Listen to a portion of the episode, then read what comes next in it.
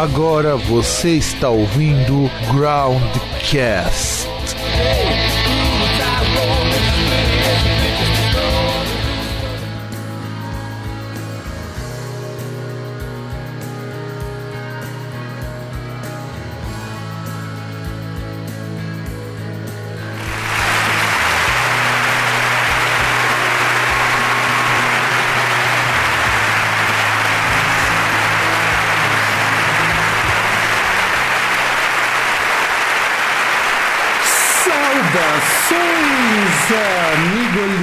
E amigalhas do meu, do seu, do nosso programa Groundcast.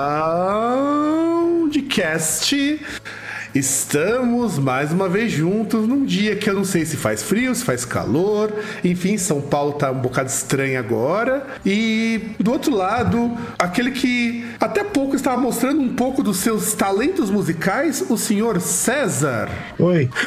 Pô, César, a gente não gravava há um tempão e você ainda vem com esse oi xoxo. Ué, não tem como dar um oi diferente. Oi é oi. Aliás, César, produção, produção, tira a música. César, mostra um pouquinho dos seus talentos que você estava tocando até agora há pouco antes da gravação. Ah, não tô afim não. Vai tomar teu cu, já pedi pro Vegeta até baixar a música. Ah, eu tô lendo aqui as notícias do que a gente vai comentar, pô. Não, não, não, não, tá, tá tocando até agora há pouco. Tá bom, vai, vai produção, sobe, sobe a música, vai.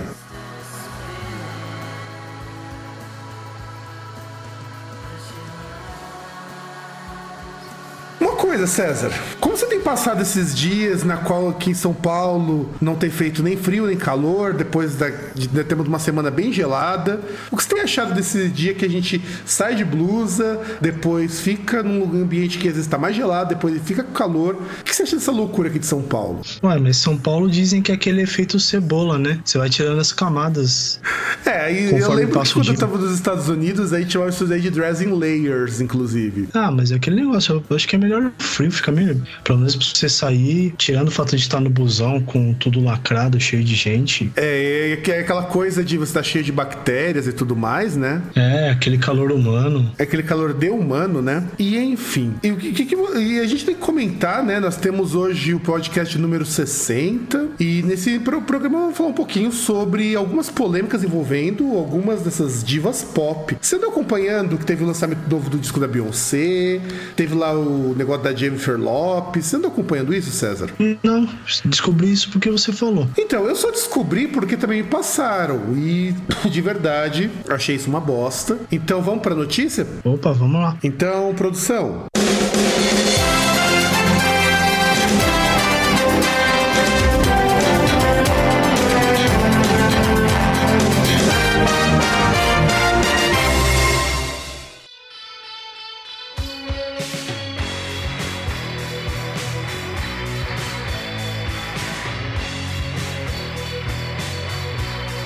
Olha, para podermos então ilustrar este programa, vamos também com notícias do mundo pop, que é o tipo de coisa que nós não fazemos com frequência. Eu separei aqui duas notícias que eu achei muito interessantes, na verdade é sobre a mesma pessoa. Primeira notícia é: Jennifer Lopes lança o clipe de I Am Your Mama e manda recado feminista para os homens. Eu não serei submissa a você. Antes da gente comentar a segunda notícia, deixa eu falar um pouquinho dessa primeira. E Vegeta, baixa um pouquinho a trilha, vai. Obrigado. Então, assim, e aí aconteceu o seguinte ponto: a Jennifer Lopes lançou um clipe, a Ain't Your Mama, na qual o clipe é até interessante a mensagem do clipe. Mostra uma mulher indo apresentar um noticiário e falando para as outras mulheres que elas não deveriam fazer as coisas só para agradar o homem. Por isso que o título da música é Eu Não Sou Sua Mãe. para mostrar que esses homens criados a leite com pera e ovo maltino deveriam fazer as suas obrigações, ao invés de ficar empurrando tudo pra mulher para limpar a casa, fazer comida esse tipo de coisa. O clipe ele é até engraçado, ele é bem feito e ele estabelece essa crítica relacionada ao mundo machista, por assim dizer. Só que aí tem a segunda parte, uma outra notícia que saiu logo seguida, que é o seguinte: essa música Ain't Your Mama, ela foi produzida por um produtor muito renomado no mundo, no mundo pop, que chama Dr. Luck. E o Dr. Luck, ele tem uma porrada de acusações de que ele abusava de outras cantoras pop, sendo o caso mais famoso da cantora Kesha, que quase teve quebra de contrato, esse tipo de coisa. César, você com sua sapiência ancestral e antediluviana, dê o seu parecer epistemológico sobre essa notícia. Ah, sei lá, eu até concordo que é, pode ser interessante, tá? Essa parte do discurso aí da, da temática, né? Principalmente fugir, porque você pega a música pop, principalmente, assim, é, geralmente é letra vazia, assim, nenhum tipo de conteúdo tal, não só isso. É, eu não acho inválido, eu acho até interessante que alguém trabalhe com essas temáticas, porque, vamos dizer assim, é, é complicado a gente dizer que as mulheres têm mais direitos hoje, sendo que acontece uma porrada de merda que não deveria acontecer. É, que na verdade tem, até tem, elas têm conquistado espaço aí, só que ainda há coisas que acontecem, não só em relação às mulheres, né, em relação entre mulheres e homens, mas entre várias coisas que ainda precisam mudar. Né? É, e na verdade o que recai aqui o grande ponto é, de repente a pessoa faz um clipe mais feminista, isso que nós vamos discutir um pouquinho no programa, mas ao mesmo tempo conta com a produção de alguém que é acusado de não tratar bem as mulheres. Inclusive o caso da Kesha ganhou repercussão porque a mulher, é, segundo o que dizia as notícias, ela era quase feita de escrava pelo cara. Então, mas é, é complicado também, né? Porque sabe que a temática, não, a temática tem voga que é só parte de marketing mesmo, né? E aí até por isso que faria o uso de um produtor aí e o produtor falou que nada a ver com a, com a temática mesmo. Então, eu particularmente acho que essa coisa de você ter um produtor mais escroto ou o que, que equivale não interfere tanto, cara, porque, em primeiro lugar, o problema dele não é com o que ele faz, mas com a pessoa dele. E, e o fato dele ser escroto não interfere com o trabalho de produtor. Eu só acho incoerente você, de repente, fazer uma música com alguém que você tem que trabalhar junto tudo mais, que foi acusado de abuso, mas eu não vejo problema enquanto produtor. Ah, é conceito, tá ligado? Aqui às vezes parece que é assim. É, seria mais ou menos a mesma coisa, sei lá, se o Public Enemy fosse gravar um disco num estúdio da Ku Klux Klan. Ah, sim, não, e exatamente, é exatamente que é esse o ponto. O problema tá o fato da pessoa, de repente, como aconteceu com o caso dela. É um clipe feminista, mas de feminista, vamos dizer assim, a Jennifer Lopes não tem nada. Aliás, vamos, vamos até recapitular. Em 2014, ela falou que o feminismo já estava ultrapassado. É, na verdade, ela não é uma das. Não é a primeira nem a última falando umas coisas assim, né? É, e eu acho o seguinte: ela não tem a função de fazer as pessoas pensarem. Eu acho que isso seria muito, muito pretencioso, sabe? O que eu acho complicado é que de repente você vê alguém lançando vários clipes apoiando o direito da mulher, ter a própria vida e achar que isso é ultra, hiper, mega revolucionário. É, que sei lá, né? Tipo, acha que você ter igual a um grupo de mulheres trancado numa fábrica morrendo equivale a uma pessoa que tá, que tá inserida aí, né? Em toda essa parte de manutenção do status quo só porque ela gravou uma música, tá ligado? É, é, exatamente, exatamente. Você pegou bem no ponto, é exatamente isso. De repente, acha que porque acontece daí as coisas vão mudar. E não é bem isso, né, meu? Mas é foda também, porque a gente falando aqui, aí vai chegar alguém que vai falar: ah, olha lá os homens querendo pautar o que a mulher fala, que a mulher faz. É, é isso que a gente, inclusive, tem que deixar bem claro. A gente tá colocando coisas que qualquer pessoa com mais de três neurônios e que não tenha lido Foucault em excesso e, e resolvido assistir aquela peça do Macaquinhos entenda. É, não sei, cara, é complicado. Estamos vivendo tempos estranhos. Estamos vendo tempos estranhos, mas mais estranhos do que agora que nossa música pop está, não, não temos. Então, produção, vamos virar a vinheta para nós comentarmos o assunto do programa, já que o César não leu a notícia porque ficou com sono.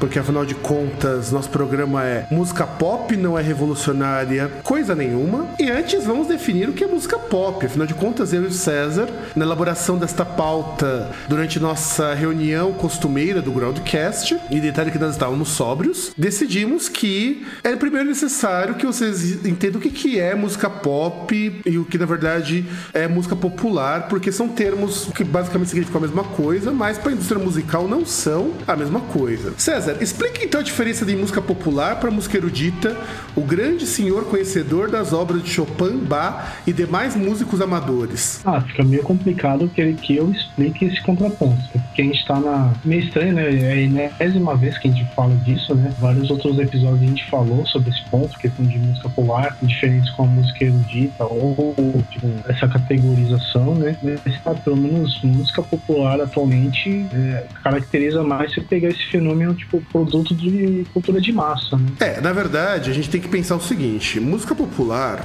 hum, teoricamente, porque aí vai se diferenciar do que nós chamamos de música pop, é aquela música que é feita fora dos grandes conservatórios, não tem o estudo que vai trazer dizendo: olha, isso daqui é música do período barroco por conta que se pensa nisso, se pensa naquilo e o caralho é quatro. Não. Música popular, ela é uma música gerada em comunidades, em grupos, e ela tem uma ligação cultural muito forte, diferente da música erudita, que ela é estudada. Então a música erudita, ela, ela é mais artística, por assim dizer, no quesito de, de que ela tem um ar intelectual, um ar, vamos dizer assim, mais erudito do que teria a música popular. Isso não quer dizer nada a ver com técnica, tá? Porque técnica, você pode ter músicas eruditas extremamente simples, como as músicas minimalistas, e você pode ter músicas populares extremamente complexas, como jazz. Não, não, não, mas calma aí. Você falando que pode ser de conservatório, daqui a pouco vai aparecer alguém falando aí, algum doido, que caiu de paraquedas no Groundcast, falando que música do Nando Moura é música erudita, então. Não, não, não. Não é música erudita justamente por conta disso. Não é uma música feita com base de estudos, com base em aprimoramentos estéticos. Ela não segue uma tendência, por assim dizer. Aliás, nós podemos dizer que música popular, ela tende a ser mais tradicionalista. Isso que é bizarro. O pessoal pensa que a música erudita é uma música extremamente conservadora, mas a música popular, ela se mantém inalterada por muito mais tempo. Afinal de contas, por exemplo, se você escutar um chorinho, um chorinho ele não muda muito ao longo do tempo. Então, mas tem uma coisa, né? tem uma coisa aí que não tá, não tá certa. Você falou que a música do Nando Moura não segue uma tendência. Sabe onde que segue? Segue uma tendência mundialmente conhecida chamada diarreia. É verdade, verdade. Eu concordo contigo. Na verdade, é uma música boa pra você cagar. Bom, e também tem aqui uma definição que eu acho interessante pra gente poder ver sobre música popular. Ela foi dada por um estudioso chamado Franz Bichar, que diz o seguinte, que a música popular, ela tem quatro definições que são importantes da gente colocar aqui. Nós temos a definição normativa, que pela definição normativa diz que a música popular é um tipo musical de qualidade inferior. A definição negativa que diz que a música popular é a música que não pode ser classificada em qualquer outro gênero. A definição sociológica, que a música popular é associada a um extrato específico da sociedade. E nós temos a definição tecnológico-econômica, que a música popular é disseminada pela mídia de massa e pelo mercado. A gente não vai entrar muito em discussão sobre se esses tipos estão certos, se eles não estão certos, que aliás eu acho que vale pauta para um futuro programa, você não acha, César? Mas é complicado, porque ele fala aí, por exemplo, de da música popular, ela é, ela ser no caso de uma parte, de um extrato da sociedade. Eu acho que é justamente o contrário, porque você vê o, o que tem disseminado assim, e, e são vários extratos, é a música popular. Música erudita, que é um, que é um, um segmento específico da sociedade que talvez produza. Ah, então, mas é que tá, César. Quando a gente fala de música, música popular, a gente tem que lembrar, e quando se fala sobretudo dessa de extrato específico da sociedade, ela não tá errada, porque vamos pensar o seguinte: o, o jazz surgiu em que extrato? Boa pergunta. O jazz surgiu entre os negros, cara. O rock surgiu em que extrato? Na camada mais pobre. O funk é de que extrato da sociedade? Ah, mas aí você vai pegar surgimento ou produção? Não, e por isso Porque que que- ele, por isso que ele dá quatro definições, cara. São quatro definições possíveis e a gente tem que adotar algumas delas em alguma situação. Porque não é fácil mesmo definir o que é música popular. A gente precisa de um programa pra explicar isso daí e eu acho que vale como pauta. Não sei não, eu, eu, eu acho que até é simples a gente definir, por exemplo, é, é só falar, é, ligue o seu rádio e coloca numa estação aleatória. Se você fizer isso 10 vezes, em 9 entre 10, você vai cair em música popular. Ah, ah, mas aí que tá, cara. Não, não, não, não. Aí que tá. Não, vamos ter que tomar um pouco de cuidado com isso. Porque É. olha só, é muito comum você ter esses artistas de música erudita, tipo o André Rieu, que são extremamente populares e eles são eruditos. Então não faz muito sentido, cara. Não é, isso não faz sentido. Eu, eu, eu fico, eu sempre batendo o pé do seguinte: a gente tem que pensar que música popular ela parte de um campo de análise que não dá pra explicar num bloco de programa. A gente precisa de um programa mais extenso só pra falar sobre isso. Mas a gente pode definir o seguinte: é aquela que não é produzida dentro de uma intelectualidade a princípio, porque mesmo essa definição que eu tô falando, ela tem umas falhas, mas ao mesmo tempo ela pode ser vir a ser massificada e entra no que você tá batendo na tecla que é. Ela tem um alcance, uma abrangência muito grande, inclusive é uma das, das definições da música erudita para música popular. música popular ela é fácil de ser consumida. É, então, ela é muito mais assimilável. Isso, isso. Eu acho que aí chegamos num consenso. Ela é mais facilmente assimilável. Agora você pega a música erudita, não. Música erudita... É complicado, porque assim, por exemplo, vamos supor, uma pessoa que não tem bagagem cultural, coisa do tipo, talvez ela até consiga gostar da música erudita, mas é muito mais provável que ela goste e tenha acesso à música popular. É, faz sentido. Eu acho que faz muito sentido. Inclusive, você disse bem, ela vai gostar da música, ela não vai entender a música. Talvez pra mim o que pesa bastante nisso é que a música erudita você tem que tentar entender a música erudita. Não não É. gostar, não simplesmente gostar. Você não vai pegar, por exemplo, um Beethoven e você vai só curtir. Claro que você, você só curtir, você vai estar curtindo como você curtiria, por exemplo, um pancadão lá da Valesca Popozuda ou da do MC Biel. É. Entende? Então esse que é o ponto. E aí, chegamos na chamada música pop, que é aí que eu queria chegar. Música pop é uma definição mercadológica, não é de estudos, não é baseada em sociologia, em fatores econômicos, nem bosta nenhuma. É uma música definida da seguinte forma: é a música que é feita para ser comercializada em grande escala. É que nem Coca-Cola. Coca-Cola é uma bebida feita para ser consumida em larga escala É produto. é produto. Então, por exemplo, quando nós pensamos na música pop, o conceito de música pop é da década de 70, que ironicamente surge com os grupos de rock. Então, é que eu pensei num negocinho, pelo menos, se a gente fazer esse contraponto, né? Por exemplo, é, música erudita é obra. No caso, música popular é produto. É, nessa definição mais simplista que nós estamos colocando. A gente, como eu falei, a gente precisa pegar mais tempo para explicar sobre isso. Mas vamos usar essa definição porque pro programa ela serve. E Exatamente pro nosso programa ela serve, porque se nós formos expandir isso daí, a gente vai ficar os próximos 40 minutos falando sobre isso e não vamos chegar a lugar nenhum aqui nesse programa. Os ouvintes vão dormir. E os ouvintes vão dormir. Por isso, ouvinte, se você acha que é interessante a gente falar sobre o que que é música pop, música popular mesmo, de- defender esses aí, explicar esses termos melhores, deixa uma mensagem aqui embaixo. Ou não, né? Não, é, né? A gente pode decidir isso daí também, caso seja oportuno, mas enfim. Mas serve como contraponto que o César colocou. Tanto que a música pop, ela. Olha, olha só como que é engraçado. A música pop, ela vai abordar gêneros como o RB, o jazz, a música folclórica, a folk music, no caso. A música dance, que aliás a grande moda hoje é essa mistura de RB com dance. A música erudita, ou música clássica, como o pessoal chama, e também o rock. É, e lembrar também que a gente fala de pop não é só pop, não é pop gênero, né? Exato, eu tô falando da tag ser, ser pop. Tanto que as primeiras bandas pop, quando antes de pop ser um gênero musical, eram grupos como os Beatles, o Rolling Stones, o Led Zeppelin. É, inclusive os Beatles foram a primeira boy band, né? É, exatamente. A primeira, aliás, os Beatles eles foram muito marcantes porque eles foram a primeira boy band, foram o primeiro grande grupo a estourar no mundo, porque até então você não tinha grandes grupos fazendo sucessos, tinha grandes artistas. Os, e com os Beatles também veio essa coisa de você massificar a música. É, e toda essa parte também você vê de, de histeria e tal. É, é, é muita coisa assim, tipo, também daria pra gente pegar e sentar só nos Beatles pra tentar explicar. Mas ainda assim, Beatles nunca será maior que Molejão.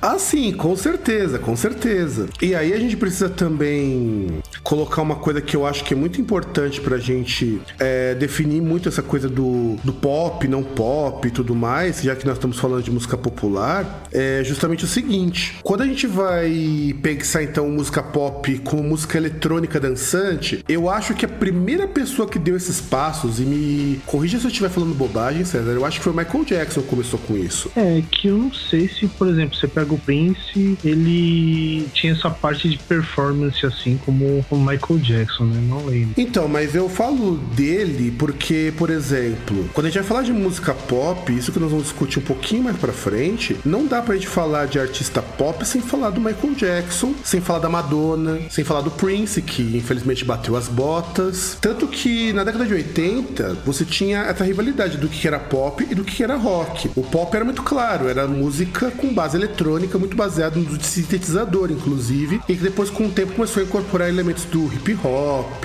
do RB, um pouco do jazz. É, mas é mais ou menos, né? Porque você pega, até falando de Michael Jackson e tal, chegava uma certo, um certo ponto que algumas músicas que tinham bastante parte de, de guitarra, né? Sim, mas não era uma guitarra, vamos pensar assim, estilo Black Sabbath, por exemplo. Ah, mas por exemplo, você tinha música com participação do Van Halen, uh, Slash. O que não quer dizer muita coisa. É exatamente isso que eu tô falando do- da questão da música pop, ela ter se transformado de, um, de uma ideia para um gênero. Quando chega nos anos 80, tirando essas músicas, tirando o álbum Thriller como um todo, o que você tem de música pop é basicamente eletrônico. É. Pega Madonna, por exemplo. Quantas músicas da Madonna tem guitarra? Não sei, a gente tem que chamar o Wesley.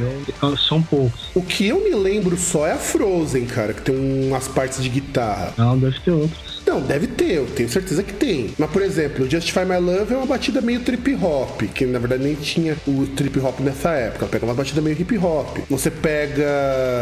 a- acho que é Material Girl. Material Girl é uma coisa meio Cyndi Lauper. É um pop bem nojento, inclusive. Só que mais bem feito que o da Cyndi Lauper, diga-se de passagem. É verdade, é. Se você pegar o maioria assim, o que ela fez sucesso, faz sentido. Então, é isso que eu quero colocar. Então, a gente tem que pensar, então, pra gente poder chegar e falar um pouquinho sobre música pop e tudo mais, é que a música pop, ela hoje se transformou num estilo, que é de que não quer dizer necessariamente que é música popular. Embora a música popular seja algo muito mais abrangente, a música pop hoje é uma música de base eletrônica feita pra dançar. Bom, verdade, concordo. Não, mas não quer dizer que toda música de base eletrônica vai soar pop. Eu vou citar, por exemplo, o pessoal do Nine Nails. Nine Nails é uma música de alta base eletrônica, só que não é pop. É, e você vai ter também pop que não tem, que não vai ter necessariamente essa base eletrônica e tal. Tem até esses exemplos aí de Michael Jackson e tal. Então, mas eu falo, mas eu falo que se eu pensar hoje, se nós pensarmos hoje, hoje nós vamos ter muito mais pop com base eletrônica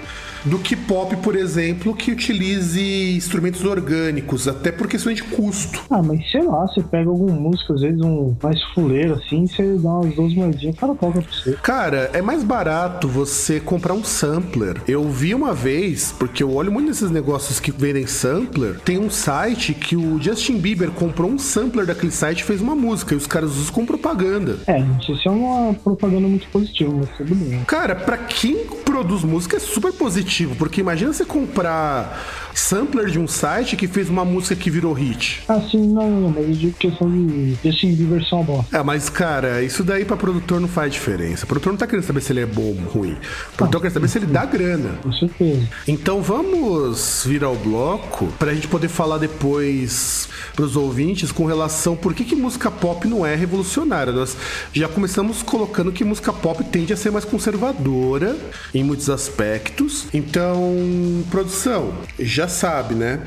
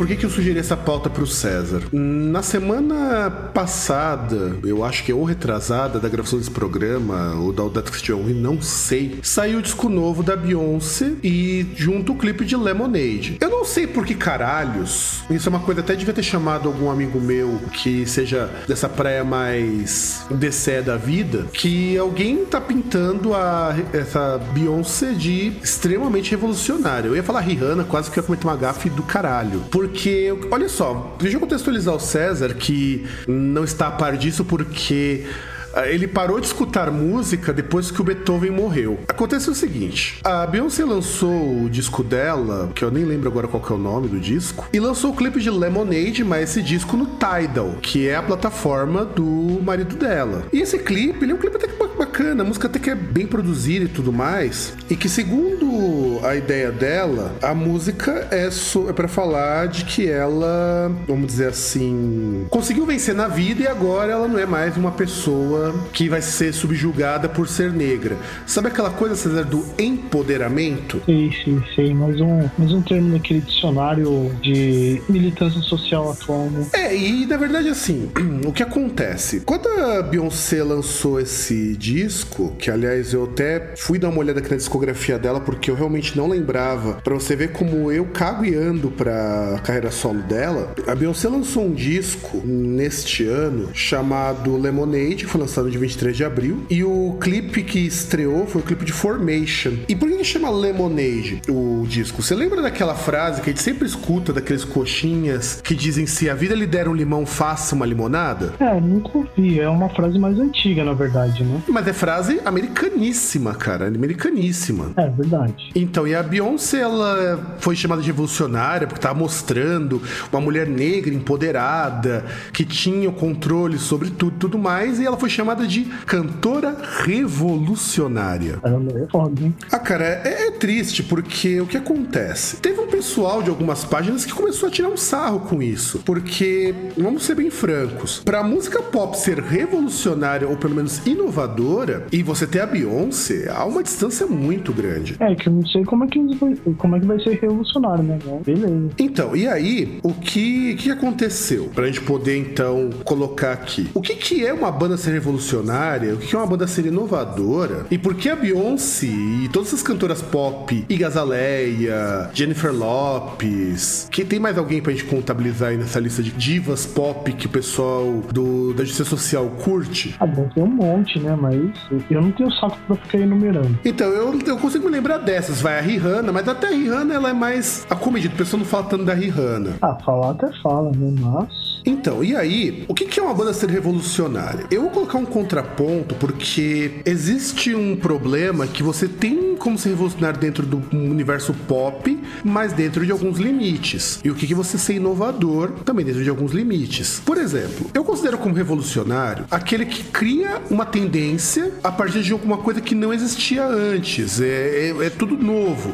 Por exemplo, Michael Jackson. Michael Jackson, quando ele criou o videoclipe promocional, ele foi revolucionário. Porque não existia clipe de música bem produzido com o intuito de divulgar álbuns. Os clipes é para mostrar música e eles eram todos muito mal feitos. Ser inovador é você pegar uma coisa que já existe, você acrescentar alguns elementos e aquilo soar diferente, mas guardar alguns graus de semelhança. E mais uma vez, eu cito Michael Jackson quando gravou o clipe do Black and White, que utilizou um monte de efeitos e tudo mais. Ele foi inovador ali, porque já existia o clipe promocional, ele já era bem produzido, só que a partir dali ele já tinha um clipe com mais efeitos, inclusive foi um clipe super caro na época. Como que você diferencia os dois, César? Ah, cara, eu acho que, sei lá, é, revolucionário é algo que, assim, em primeiro lugar, você vai contra aquilo que já, que já existe, aquilo que você vai. Tá, não, não necessariamente contra, mas você vai fazer algo é, diferente daquilo que já existe. Talvez contra, que aí dá pra exemplificar, por exemplo, é, surgimento do punk em relação a- ao que tinha no rock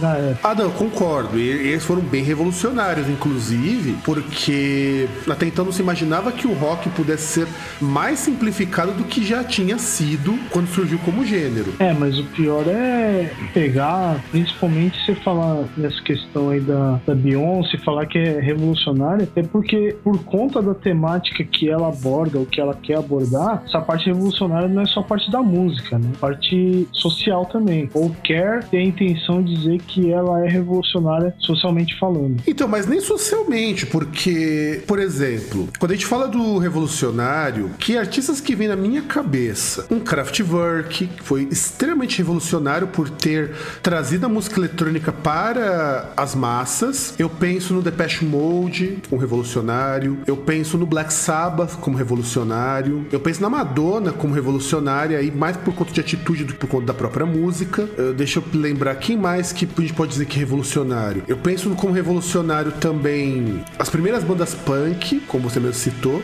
E eu penso como inovador um grupo como Nirvana, por exemplo. Porque o Nirvana conseguiu pegar um gênero como o rock, que estava perdendo espaço pro disco e pro pop, e pra New Wave principalmente, e fazer o rock nos anos 90 ter um empurrãozinho que tá precisando de um empurrãozinho ainda hoje. É, pode ser também. Porque assim, eu não consigo ver a Beyoncé nem como revolucionária, porque aí vai entrar numa coisa que é interessante. Faz acho que uns 4 ou 5 anos que a temática do feminismo ganhou uma proporção muito grande. E eu não tô falando que isso é ruim, pelo contrário. É bom que as pessoas comecem a conscientizar que as mulheres precisam ter seu espaço, seus direitos garantidos na sociedade. É, então, não, realmente, isso aí, o, o nosso ponto não é esse, não é nem falar que não deveria ser tema, né? Mas que, sei lá, né? Vamos dar uma seguradinha, né? Que falar que esses artistas pop aí podem fazer alguma coisa assim que vá além de simplesmente fazer uma, um produto aí de cultura de massa é, é, é muito pra minha cabeça. É muito pós-modernismo. É muita pretensão, né, cara? Ah, com certeza. E aí, por isso que a gente pode, ter, pode, dizer, pode dizer que a Beyoncé não é nem revolucionária, porque não tá fazendo nada diferente do que ela já não fazia. E nem inovadora, porque não é nem a primeira cantora a levantar essa bola do feminismo dentro do espectro pop. Você já tinha outras cantoras, você, até antes, você tem a Iggy Azalea, você tem... Não, Iggy Azalea veio depois.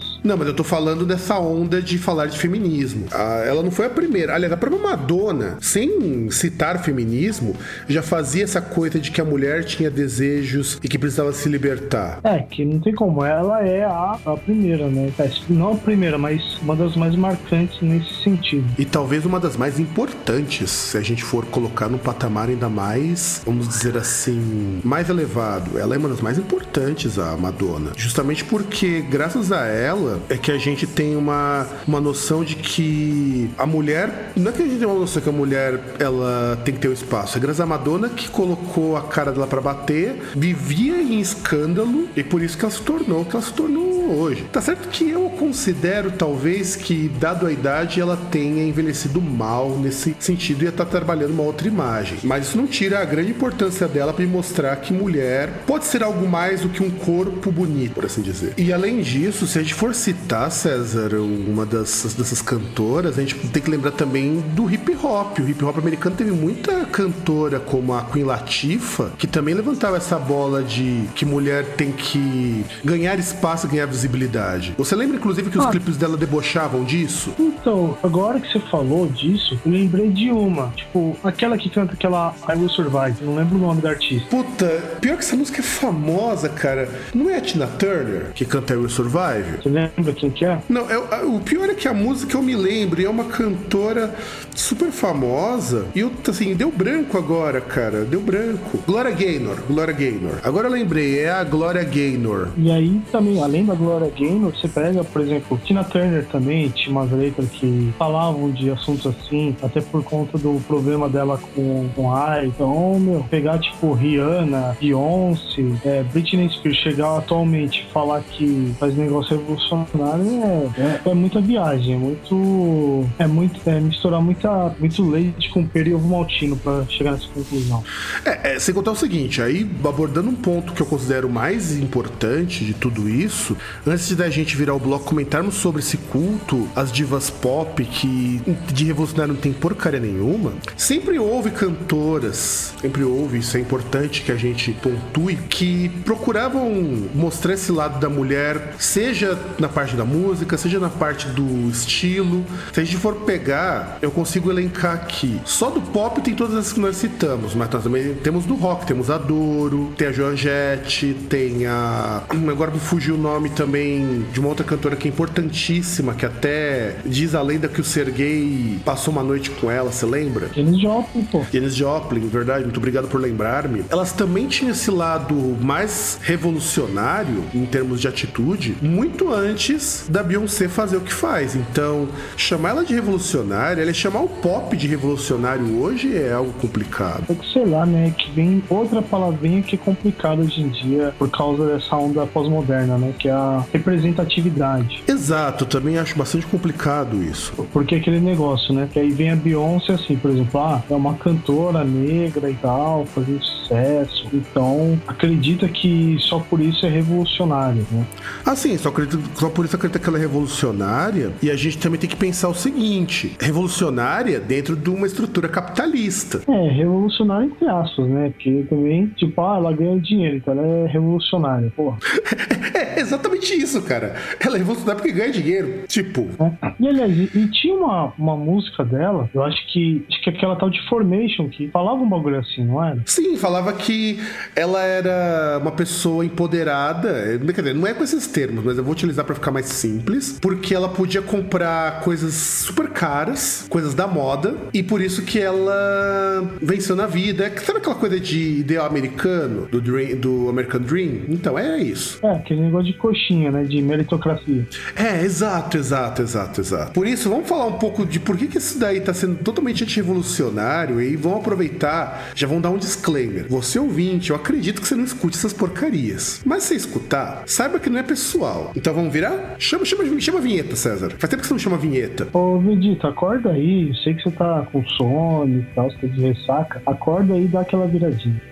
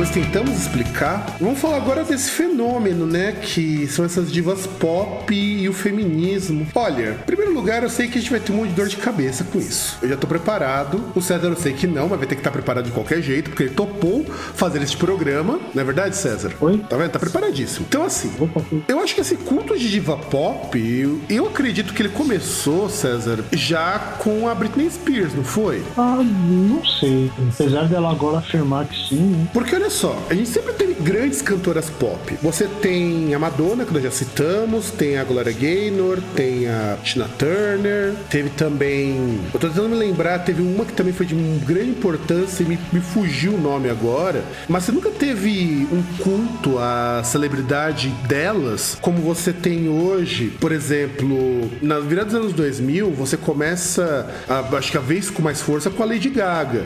Quando a Lady Gaga começa a ter pra si um grupo de homossexuais, um grupo LGBT, que por alguma razão que eu não sei qual, começou a associá-la ao, ao grupo. Não sei se é por causa das roupas, não sei se é por causa do que ela costumava falar na entrev- entrevista. Enfim, não sei. Sei que os gru- o grupo LGBT começou a gostar e até a copiá-la de alguma forma. Mas ainda não era tão forte, porque, do contrário do que acontece com, a, com essas outras artistas, eu não sei se foi a impressão que você teve. Eu sei que você já teve até atritos por conta disso. Mas a Lady Gaga, ela tinha um discurso pró-LGBT que não tinha nada a ver com a música que ela produzia.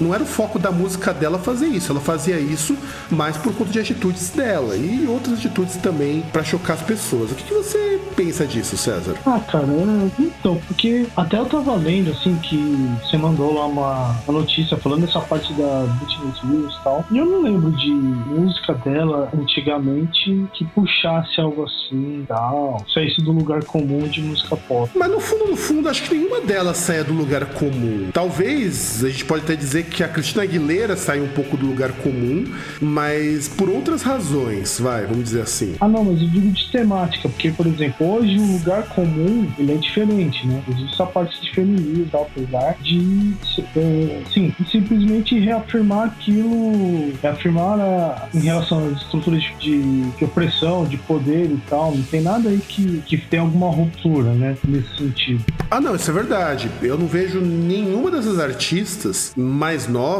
que propõe uma ruptura. O que é engraçado, né, cara? Porque vamos voltar pra Madonna. A Madonna propunha uma mudança, que essas coisas tinham que mudar. E não falava que essa mudança aconteceria por dinheiro. Eu le- Eu lembro quando ela lançou Erótica, o escândalo que aquele disco causou por conta das temáticas das músicas. É, que ela, pelo menos, aí você fala que ela é revolucionária, porque tinha uma questão de mudança de ruptura que ela pro- propunha em relação a comportamento, né? Exato. E na verdade, a mudança que ela propunha é, é até engraçado. Ela era uma cantora extremamente popular, ela trouxe para esse lado da cultura de massa a ideia da mulher livre, só que esse discurso não era um discurso fácil de ser comprado. Tanto que ela forçava isso nas apresentações, nas letras, nas entrevistas, para dizer: olha, eu sou um exemplo de mulher que eu faço o que eu quero. Se eu quiser dar para homem, dar para mulher, dar para cachorro, não importa. Eu faço o que eu quero da minha vida. E vocês têm que aceitar isso. É, não sei se ela chegou no ponto de dar pro cachorro, mas. Mas que ela saiu com meio mundo desses, desses cantores pop, ela saiu. Inclusive, até rolava na época que a gente era mais novo o boato de que ela e o Michael Jackson já tiveram uns affairs antes de o Michael Jackson ter aquela fama de pedófilo. Será? Cara, eu duvido, meu, eu duvido. Eu duvido que eles tivessem qualquer coisa. Ah, eu também. Mas rolava esse papo. Inclusive, mesmo quando acusaram o Michael Jackson de pedófilo, nunca ninguém provou isso. Tanto que, mesmo quem deu esses depoimentos, voltou atrás. E olha que coisa, que coisa interessante. Quando a gente pega então esses artistas pop, Michael Jackson, Michael Jackson falou muito a questão do preconceito, mesmo ele tendo ficado branco por conta do vitiligo, ele também propunha uma mudança de que as pessoas deviam se aceitar como elas são e serem aceitas como elas são, que é o que a mensagem da Black and White. Da mesma maneira que você tem, por exemplo, a própria Gloria Gaynor quando vai do I Will Survive, que é uma música pesadíssima nessa temática de problemas familiares e tudo mais. Aí você pega uma cantora com a Beyoncé e ela faz uma música, um clipe que ressalta que a forma dela conseguir vencer na vida é ficando rica. É que, que não tem mudança nenhuma, né? Porque, porra, quem é rico realmente faz o que quiser, porque o cara é rico. Exato, exato. E, e olha só, esse, esse disco lançou vários singles, lançou, lançou alguns singles. A gente pega pela Formation mesmo. A Formation ela começa é, falando da própria história dela, um pouco da história dela e tudo mais. E ela, fala, ela começa a dizer o seguinte: é, que ela venceu na vida porque agora tem um monte de gente paparicando ela, tem uns paparazzi que querem estar onde ela tá, que os haters vão tomar no cu e coisas desse tipo que ela tá dizendo. E que ela agora brilha porque ela tá podendo comprar um vestido da Advent, que é um vestido que custa 20, 30 mil reais, cara. É, e e justamente é essa reafirmação, né? Que, tipo, ah, ela venceu na vida, né? Pra começar, já é meio que questionável esse negócio de vencer na vida, porque ela pega coisas e, tipo, ela consegue ter coisas, cara, tipo assim, é, já vem também aquele vazio lá de que o, o que define a pessoa não é o, não são as características dela, não é aquilo que torna ela única, mas assim, as coisas que ela tem. Exato. E eu não entendo por que, que essa galerinha pegou ela pra dizer que ela é revolucionária. Porque é artista em, em destaque, né? Tanto que tem uma página que eu acompanho, que é a Pós-Moderno, eles fizeram um meme zoando com isso. O que teve de fã da Beyoncé falando que. olha bem, eu não consegui achar o post porque eu acho que o Facebook até acabou apagando por tanta reclamação que deve ter recebido. Mas tinha umas coisas do tipo assim, que a Beyoncé era revolucionária e só pessoas que conhecessem muito de música iam entender a revolução que ela tava causando. Não, cara, é, é aquele negócio, né? Sempre qualquer coisa hoje em dia vai, vai cair naquele ponto do tipo, ah, é, você tá falando, então faz igual. Ah, é porque você é hater, não sei o quê. Então nunca vai sair desse ponto aí, quando tem alguma crítica nesse sentido. É, não vai. E o, e o que é pior é você perceber que essas pessoas, elas não evoluem. Essas pessoas, elas agem como criança de uma forma absurda. E, e é isso que me incomoda quando a gente vai falar, por exemplo, sobre a questão de ela ser revolucionária. Ela, e, aí, e aí teve outro cara que falou que não, ela não é revolucionária por conta do discurso, porque o discurso já existe. É revolucionária porque a música, o clipe, são coisas que só pessoas, vamos dizer assim, intelectualizadas conseguem entender. Uma coisa do tipo, sabe aquele papo meio rockista? Sim, é, sim, sim. Não tem nem. Não dá nem pra considerar isso aí. Nem deveria, né? Nem deveria. Mas o problema é que, por exemplo, tem uma amiga minha, que eu não vou citar o nome, grande amiga minha, diga-se de passagem, que ela tá compartilhando isso daí como se a Beyoncé fosse a mulher mais pica das galáxias do mundo. Só que vamos pensar, a Beyoncé ela é filha de um empresário que já conhecia meio mundo da indústria musical. Cadê a meritocracia nisso aí? É, e sem contar que o Destiny Child era com, a- com as irmãs dela, não era? Isso, exatamente. Teve a Destiny's Child, que era um grupo bacana até. Tudo bem, enlatadinho, formatadinho, mas era um grupo bacana. Era um grupo que fez sucesso por méritos, embora musicalmente eu achava elas bem fraquinhas. É, mas o pior é que ainda assim, ainda tem esse negócio de questão de mérito, né? Que é muito questionável. Esse negócio, porque é simplesmente um discurso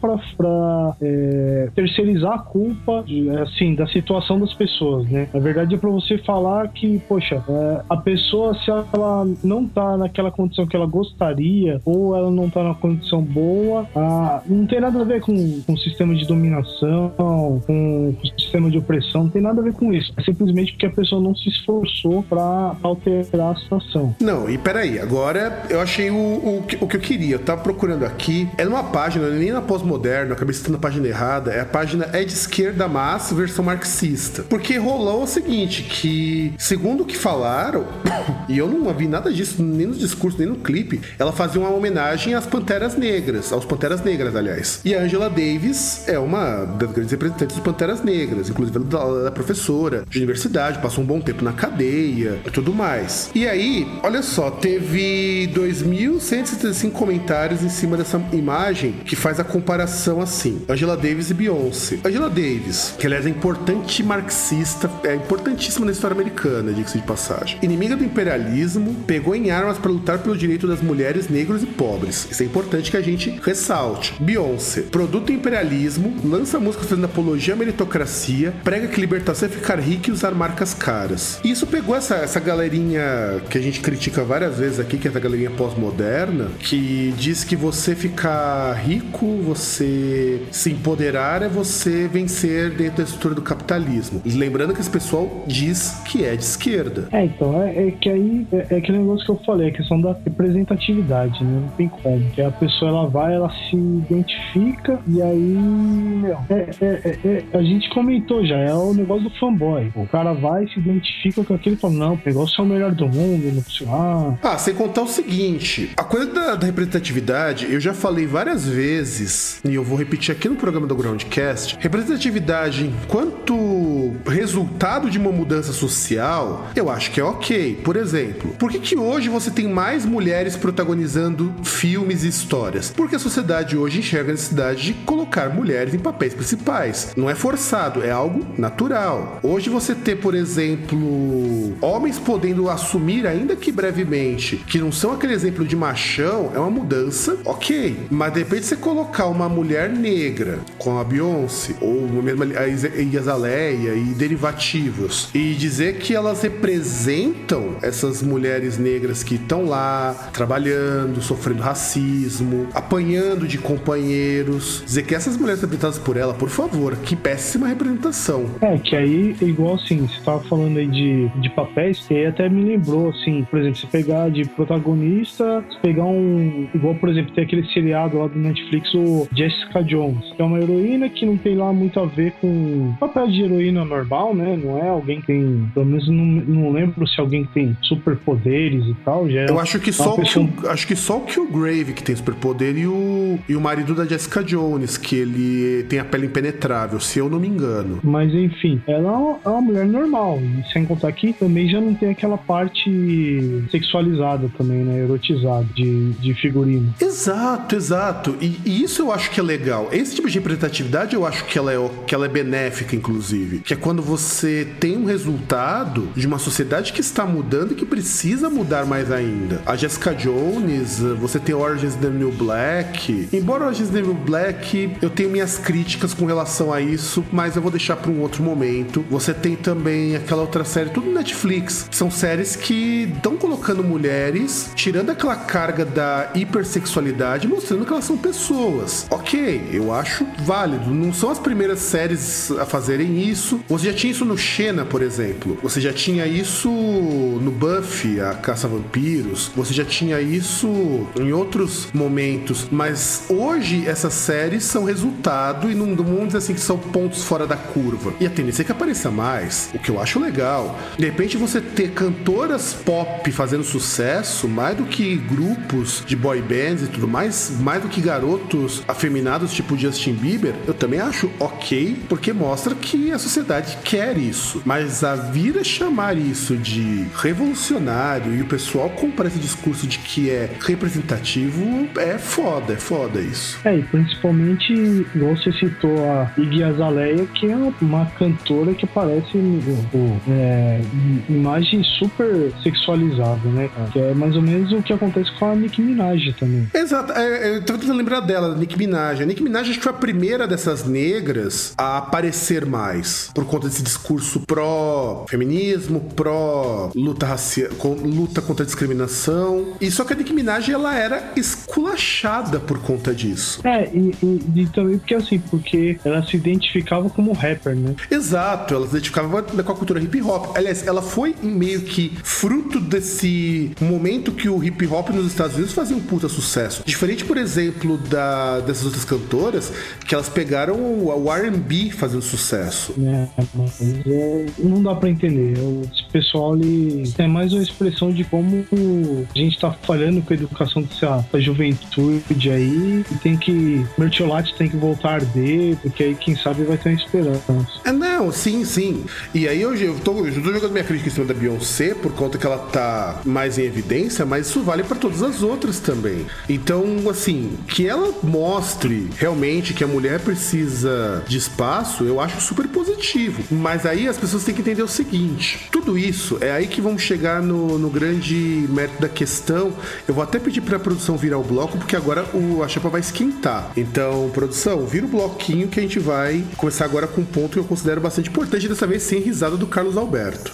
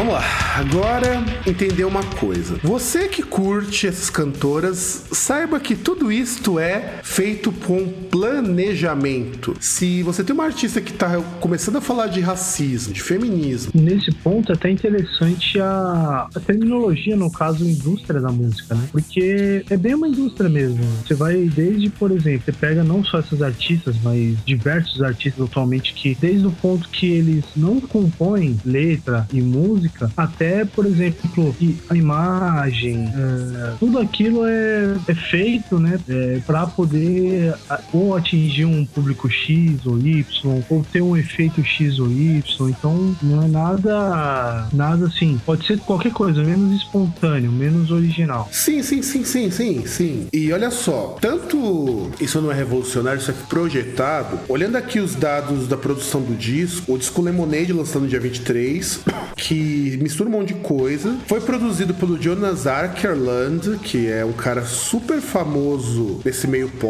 e que é muito engraçado porque o Jonas Ackerland, ele é um sueco que na sua vida pregressa, porque sim, todas as pessoas têm um passado negro, sombrio, e que eu não sei se pode ser assim, motivo de vergonha ou não, que inclusive ele ficou muito famoso por fazer os clipes da Madonna, mas ele era baterista do Bathory. Olha, olha que coisa, coisa legal, né? Ele era baterista do Bathory, depois virou produtor de clipe da Madonna e hoje tá sendo diretor de grupos pop, mas beleza. Ah, não só Madonna, né? Ele, se não me engano, ele chegou a dirigir clipe de uma cacetada de, de artistas, acho que desde Metallica até hum, talvez Placebo, coisa assim. Então, ele fez o. Olha só, ele, o primeiro clipe dele foi de metal, que é o Bewitched do Candlemas. Depois ele só começou a trabalhar com muito artista pop. Trabalhou com a Marie Fredriksson, que é a vocalista do Roxette. Depois fez um clipe do Roxette em 93. Em 94 fez outro clipe do Roxette. Depois vai trabalhar com o Roxette em 96 de novo. Depois vai, vai trabalhar com o Moby em 97. Com o Prod também. Ele é o, diretor do Smack My Bitch Up, do Prod. Depois ele vai ficar super famoso por ter ganho o Grammy com o Ray of Light da Madonna. Fez o My Favorite Game do Cardigans. Fez o Turn the Page do Metallica. Fez o Skin the Jar do Metallica. Fez o Kenneth Hit do Jamiroquai. Fez Corruption do Iggy Pop. Fez o The Everlasting Gaze do Smashing Pumpkins. Fez o Music da Madonna. Fez mais alguns clipes do, do Smashing Pumpkins. Também fez o Get Me Through do Ozzy Osbourne. Fez o Walk On do U2. Fez o Lonely Road do Paul McCartney. Fez também o Feel for Hatred do Satyricon. Olha só, olha como que esse cara ele trabalha com extremos, vai desde o mais pop até o black metal. Fez o If I Could Fall in Love do Lenny Kravitz, fez Beautiful da Christina Aguilera, não acabou, ele fez coisa pra caralho. Ele, ele pegou também o clipe de Good Boys do Blondie, fez o I Miss You do Blink 182, fez também o clipe do Rain Fall Down do Rolling Stones, fez também o clipe de Man Gag and Man do Rammstein, fez também o clipe do Watch Us Work do Divo, fez o clipe de Paparazzi da Lady Gaga, fez o clipe da Pussy do Rammstein e do Ish to Dir Ve do Rammstein, que ganhou inclusive um prêmio em 2011, fez o Telephone da Lady Gaga, que com a Beyoncé, fez o Let Me Hear Your Scream do Ozzy, fez dois clipes do David Guetta, fez um clipe da Britney Spears, fez outro clipe do Rammstein, enfim, não dá pra listar tudo, cara, é muita coisa. Esse cara, ele fez clipe pra todo mundo, pelo visto, indo do metal ao pop, cara. E ele é um dos caras que estão ali com o produtor da Beyoncé. Não, e ele faz uns clipes muito foda. Ele é bom, cara, ele é bom. O Arkelt é bom. Ele é muito bom. O Arkeland, aliás. E os produtores, olha, você tem o Kevin Garrett, o Diplo, deve ser Diplo nos Estados Unidos, Ezra Koenig, Jack White, Winter Gordon, Kevin Cosson, Milo X, Danny Boy Styles, Ben Billions, Boots, Mike Jean, Vincent Barry, 2, James Blake, Jonathan Coffer, Just Blaze e Mike Will Made It. Só pra vocês terem uma ideia, gente, isso- a maior parte desses caras são homens e brancos. E, e o pior é que você vê também, meu, olha a quantidade de cara que trabalha só como produtor. Exato, cara, é muito produtor. Né? Você não tá falando aí todos os profissionais que trabalharam nos videoclipes, tá falando só produtor do disco. Exato, exato. E, e, e é um disco que, res- que conseguiu notas muito boas em grandes veículos e tudo mais. Ou seja, é um produto feito para agradar. Ele não tem nada de revolucionário. Eu sempre penso que o revolucionário é aquele que te bota pra pensar um pouquinho. Quando você pega, por exemplo, o clipe da Black and White do Michael Jackson, eu lembro que na época que foi lançado tinha uma discussão muito grande sobre a questão do preconceito. Não que o clipe, não que a Beyoncé não tenha promovido uma discussão. Promoveu. Mas diferente, né, cara? A, a promoção foi mais por briguinha de fanboy do que necessariamente por ele ser altamente revolucionário. Eu não vejo nada de revolucionário alguém que se gaba que venceu na vida porque encheu o rabo de grana e consegue usar vestido de marca. É, justamente é, é- é aquele negócio, é ostentação, é aquilo que a, a gente questiona aqui em relação ao funk, né? Exatamente, exatamente. É exatamente. Na verdade, lembra muito, sabe aquele hip hop do tipo bling bling que o pessoal se gabava porque tinha carrão, saia com umas putas umas gostosa e era rico pra caralho? É, 50 Cent, um monte de cara aí. É, ma- mas o 50 Cent, ele era meio termo entre esse e o gangsta. Mas você tem. O Dr. Dre, na época, fez muito sucesso fazendo isso, se eu não estou enganado. Ou seja, totalmente revolucionário, né? Ser rico. Pois é, ser rico é ser revolucionário. É, aliás, inclusive, olha só, eu, se você pensar que o Jack White foi chamado pra tocar nesse disco, lembrando que nós estamos falando do cara que tinha uma dupla junto com a, acho que era a irmã dele, não era? O The White Stripes. Conversa, né? Há controvérsias. Então você fez- com o Jack White, que é um cara que é de um meio totalmente diferente do pop, mas pra você ver o tanto de grana que entra nisso daí. Então o cara não vai fazer, investir milhões de dólares pra produzir um disco, fazer propaganda, e que podia ter feito uma capa muito melhor, que a capa é bem vagabunda, uma capa bem ruimzinha, pra não vender. Ah, mas um- numa coisa tem um mérito aí que você tem que dar o braço a torcer, né? Porque com toda essa repercussão, meu, o negócio tá em, em evidência e obviamente isso aí vai impactar nas vendas positivamente. Vai, vai. Inclusive, é aí que entra o, a minha- a- o meu ponto de crítica. O que está sendo vendido pro público é, é uma ideia de revolução, tipo aquela que aconteceu naquele clipe que nós esculachamos do Capital Inicial. Você é revolucionário porque você ganha dinheiro. É, ah, se bem que sei lá, né? O conto de fadas do coxinha. É, é o conto de fada do coxinha, porque afinal de contas a gente precisa desse conto de fada para alimentar essa indústria. E acho que nós já falamos demais, né, César? Porra, pra caralho. Pra caralho, eu acho que o programa ficou confuso, mas foda-se. E César, Uhum. vamos fazer a leitura de comentários, que nós não fizemos no último programa por problemas técnicos? Vamos? Então, produção, vamos ler os comentários, então solta aquela vinheta gostosa de meu Deus.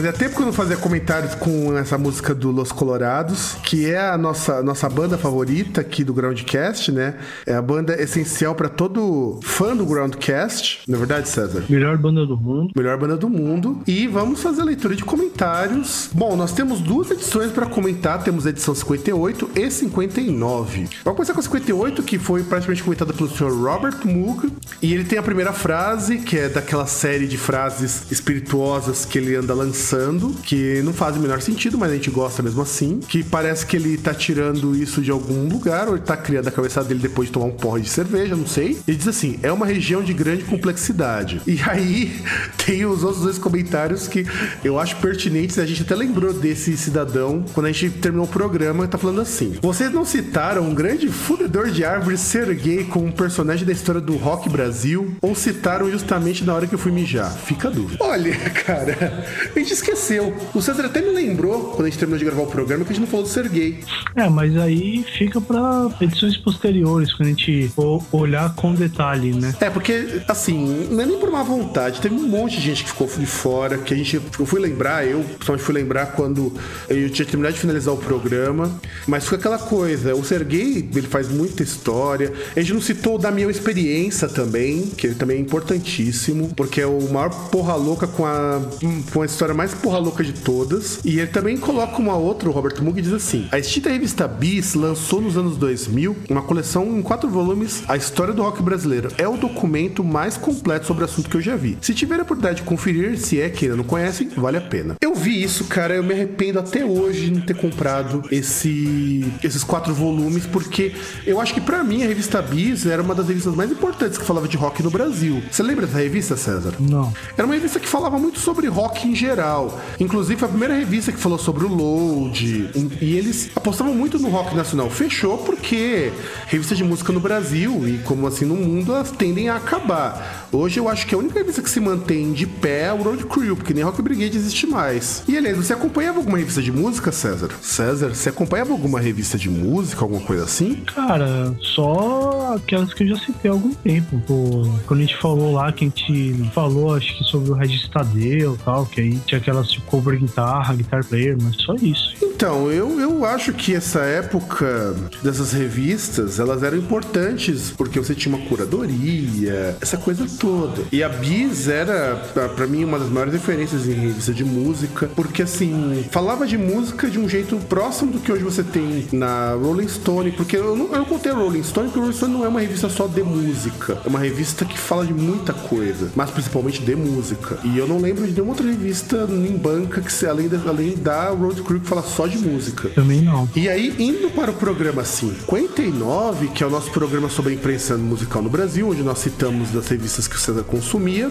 o Distúrbio do Sono diz uma coisa que eu achei importantíssima. Tratando-se do Whiplash, ou Whiplash, que seria o nome correto, mas eu sempre erro, creio que não seja apenas o conteúdo a estar defasado ou sob o mérito da mediocridade, já que em muito da sessão de comentários o público se demonstra bastante compatível. Nesse caso, se merecem. Regis Tadeu, me parece coerente em muito do que diz, ao passo de que, do mesmo modo, faz-se parecer bastante radical em determinados aspectos. Engolível. Eu acho que é mais ou menos o que a gente pensa sobre os dois, não é, César? É, sim. E realmente ele, pelo menos, é mais assimilável do que o, a grande receita dele de vitamina de linguiça. Né?